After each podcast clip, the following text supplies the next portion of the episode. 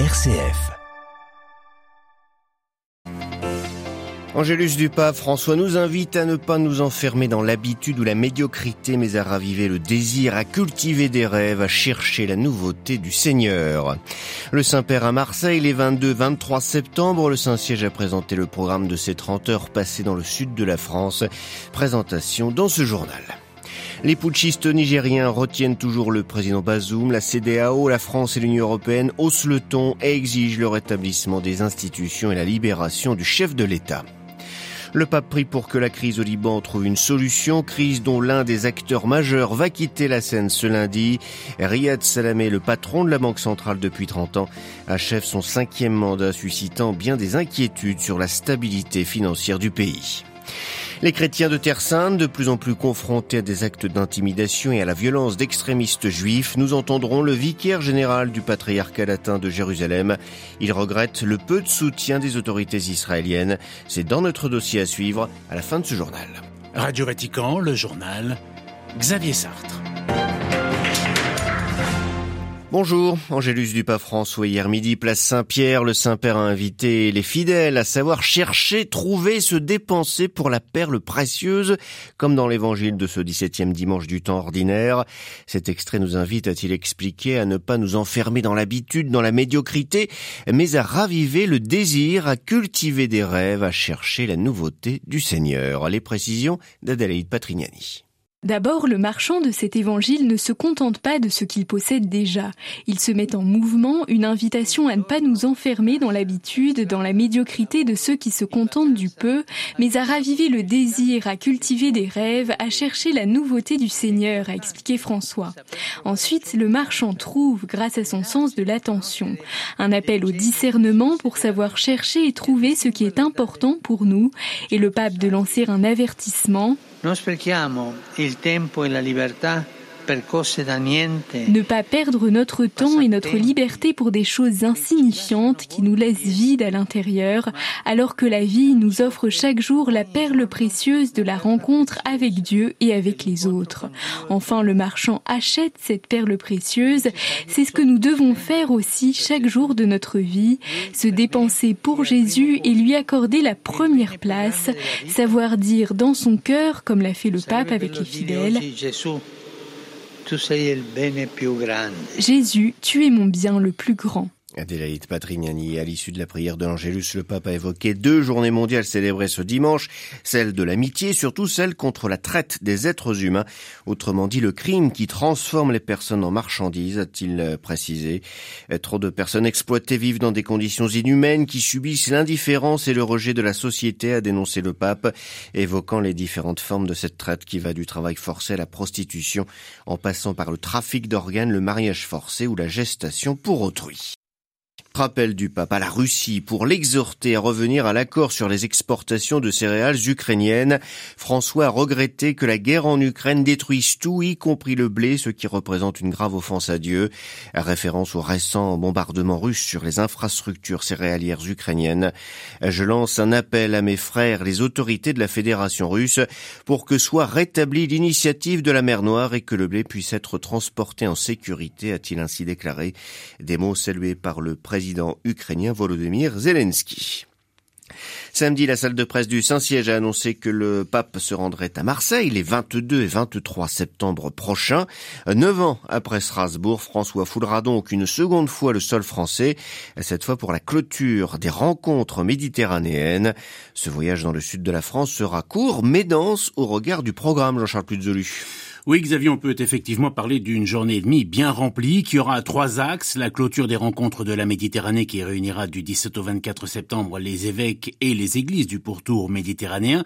Une rencontre écuménique et interreligieuse et un temps pour les Marseillais et leur clergé, notamment avec la messe au stade Vélodrome samedi 23 septembre. Ces trois axes ont un dénominateur commun, le dialogue, la charité et la fraternité, peut-on lire dans l'entretien accordé par l'archevêque de Marseille à Vatican News. Le dialogue pour apprendre à se connaître et partager les souffrances endurées par les chrétiens de Méditerranée, de plus en plus fragiles et persécutés. La charité parce qu'elle donne un visage concret à l'espérance de milliers de migrants qui accostent sur les plages des pays européens. Enfin, la fraternité qui, dans une ville multiculturelle et multireligieuse comme Marseille, dit le cardinal Jean-Marc Aveline, les difficultés ne manquent pas, précarité, trafic de drogue, insécurité.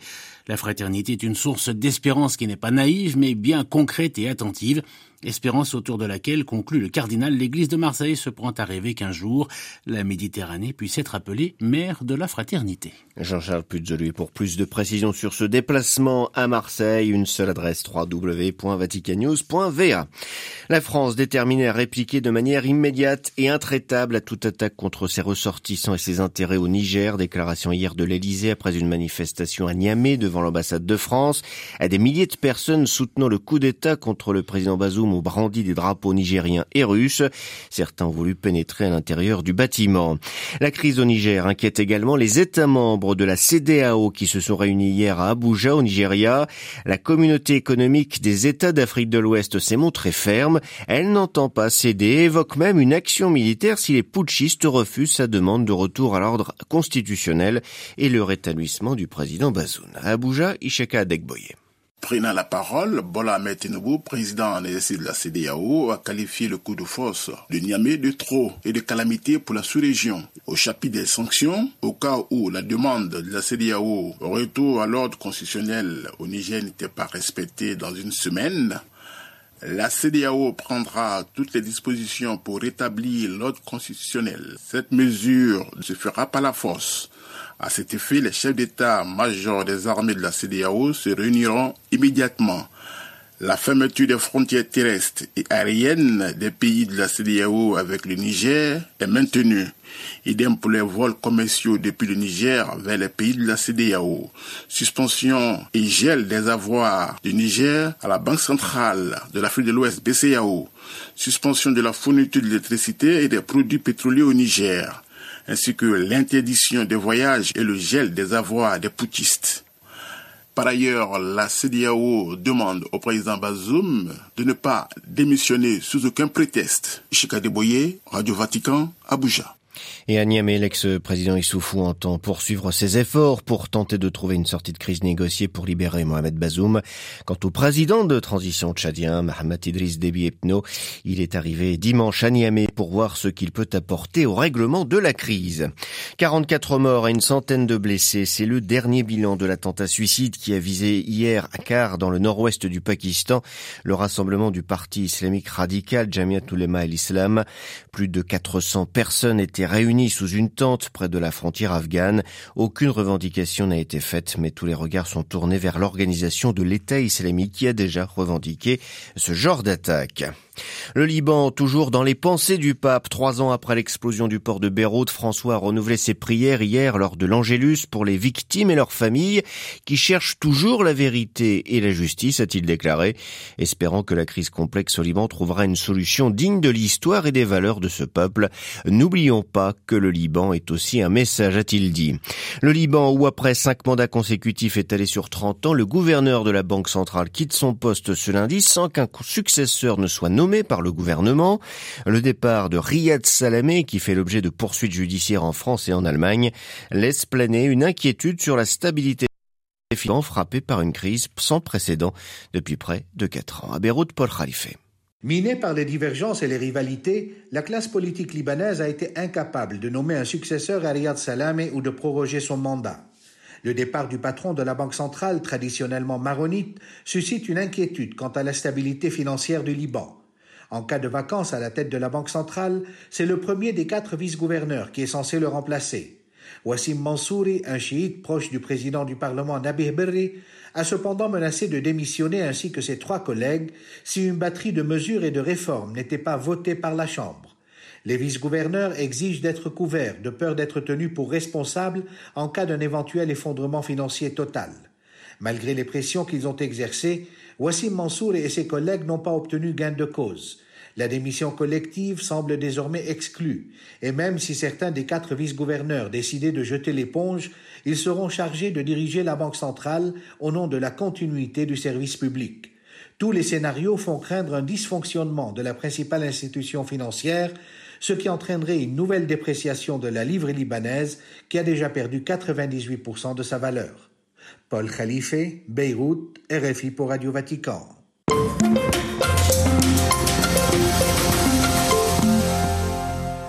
On reste au Proche-Orient pour notre dossier où les actes d'intimidation, les menaces et les violences contre les chrétiens en Terre Sainte se sont multipliés depuis le début de l'année. Des églises et un cimetière protestant ont été vandalisés, une statue du Christ a été détruite et plus récemment des groupes extrémistes juifs ont tenté de s'introduire dans des églises. À Haïfa, on parle même d'une tentative d'occupation de l'église Stella Maris. Ces extrémistes représentent une toute petite minorité qui n'a pas le soutien de la majorité des Israéliens, mais à eux seuls ils risquent de provoquer une flambée de violence contre laquelle s'élèvent d'ores et déjà les voix des responsables religieux de Jérusalem. Le vicaire patriarcal pour Israël, Monseigneur Rafik Nara, dénonce ces actions et regrette le manque de soutien des autorités israéliennes. À partir du début de 2023, il y a eu euh, une augmentation euh, très sensible des actes d'intimidation qui peuvent aller euh, de crachats sur des, sur des chrétiens dans certains quartiers. C'est quelque chose qui se répète beaucoup ces derniers temps. Des gens, des personnes qui portent une soutane ou, ou quand ils passent près d'un lieu saint, cracher par terre ou sur la soutane ou rarement même en direction du visage. Et dernièrement, c'est à Stella Maris. C'est un lieu qui appartient au Carme, à Haïfa. Il y a un rocher, le rocher d'Élie le prophète, c'est aussi quelque chose qui a commencé il y a deux mois, si je ne me trompe, par un petit groupe, euh, disons-le tout de suite, c'est un groupe sectaire. Hein, ce sont donc des ultra-religieux juifs, mais qui sont regardés par les ultra-religieux comme un groupe sectaire. Alors eux, ils prétendent que, selon certaines traditions euh, qui sont les leurs, ce serait la, tombe d'Élysée. Alors ils viennent, ils entrent, et puis ou alors ils disent leur sophistes dehors, Ceci étant dit, je veux dire deux choses. Tous ces actes dont je parle, c'est quelque chose de vraiment nouveau. Quand je rencontrais des groupes de pèlerins qui me disaient est-ce que les chrétiens sont, euh, je ne sais pas, persécutés ou intimidés, je disais toujours non. Malheureusement, aujourd'hui, je ne peux plus le dire. La deuxième chose, il ne s'agit pas du tout de dire que les Israéliens persécutent les chrétiens, ce n'est pas vrai du tout. Je pense que la grande majorité des Israéliens sont absolument contre mais il y a des minorités euh, extrémistes qui sentent qu'aujourd'hui, euh, elles peuvent agir impunément. Et ça, c'est une euh, ligne rouge qui serait franchie. À Haïfa, là, ils viennent de plus en plus nombreux et la manière dont ils occupent l'espace est vraiment de façon très, très visible. Enfin, ils, ils sont là. moi, je pense que de, de, façon très claire, ils ont, il y a un projet de vouloir arriver à occuper le lieu euh, avec le temps. Bah, ça, c'est certainement une ligne rouge. Et les personnes à Haïfa sont, extrêmement offensées, les chrétiens de Haïfa et de tout le pays. Hein, et j'entendais le patriarche l'autre jour dire que lui, en réalité, il trouve que de la part du gouvernement israélien, il n'y a aucun canal de communication. Nous n'avons personne qui nous répond, ce qui est quand même scandaleux. Devant l'église de Stella Maris, euh, certains jeunes viennent maintenant pour protéger euh, ce lieu. Est-ce que euh, on ne risque pas une explosion de violence qui deviendrait assez rapidement hors de contrôle? Nos jeunes réagissent, ils sont, ils sont outrés, et nous, nous les invitons toujours à la modération parce que c'est notre voix. Et nous ne voulons pas du tout entrer dans une confrontation. Et nous avons même des, des juifs israéliens qui, qui, viennent nous dire nous, nous, nous, nous voulons avec vous, nous sommes avec vous, et ils veulent eux aussi assurer la garde à Stella Maris. Et donc, il faut vraiment beaucoup de prudence pour euh, ne pas tomber dans le piège, quelque part. Qui aujourd'hui peut intervenir? Qui doit, peut protéger les lieux chrétiens? Écoutez, quiconque veut euh, aider, même l'opinion internationale, même des interventions de d'autres pays. Vous savez, quand il y a une attaque euh, contre une synagogue quelque part, ce qui est absolument condamnable et donc, les, on entend beaucoup de voix qui se lèvent pour le condamner, et c'est juste, c'est ce qu'il faut faire. Mais ce n'est pas normal que quand les, les chrétiens sont attaqués euh, en, en, Israël, eh bien, ce n'est pas normal que qu'aucune voix ne se fasse entendre. Hein, il y a un problème. Il faut protéger la, les, les, chrétiens. Et je suis vraiment désolé de le dire, c'est nouveau, vraiment. Comme je vous le dis, il y a un an, je vous, je vous aurais parlé d'une manière très différente. Interrogé par Jean-Charles Puzolu, Monseigneur Rafik Nara, vicaire patriarcal pour Israël du patriarcat latin de Jérusalem, était ce matin l'invité de Radio Vatican.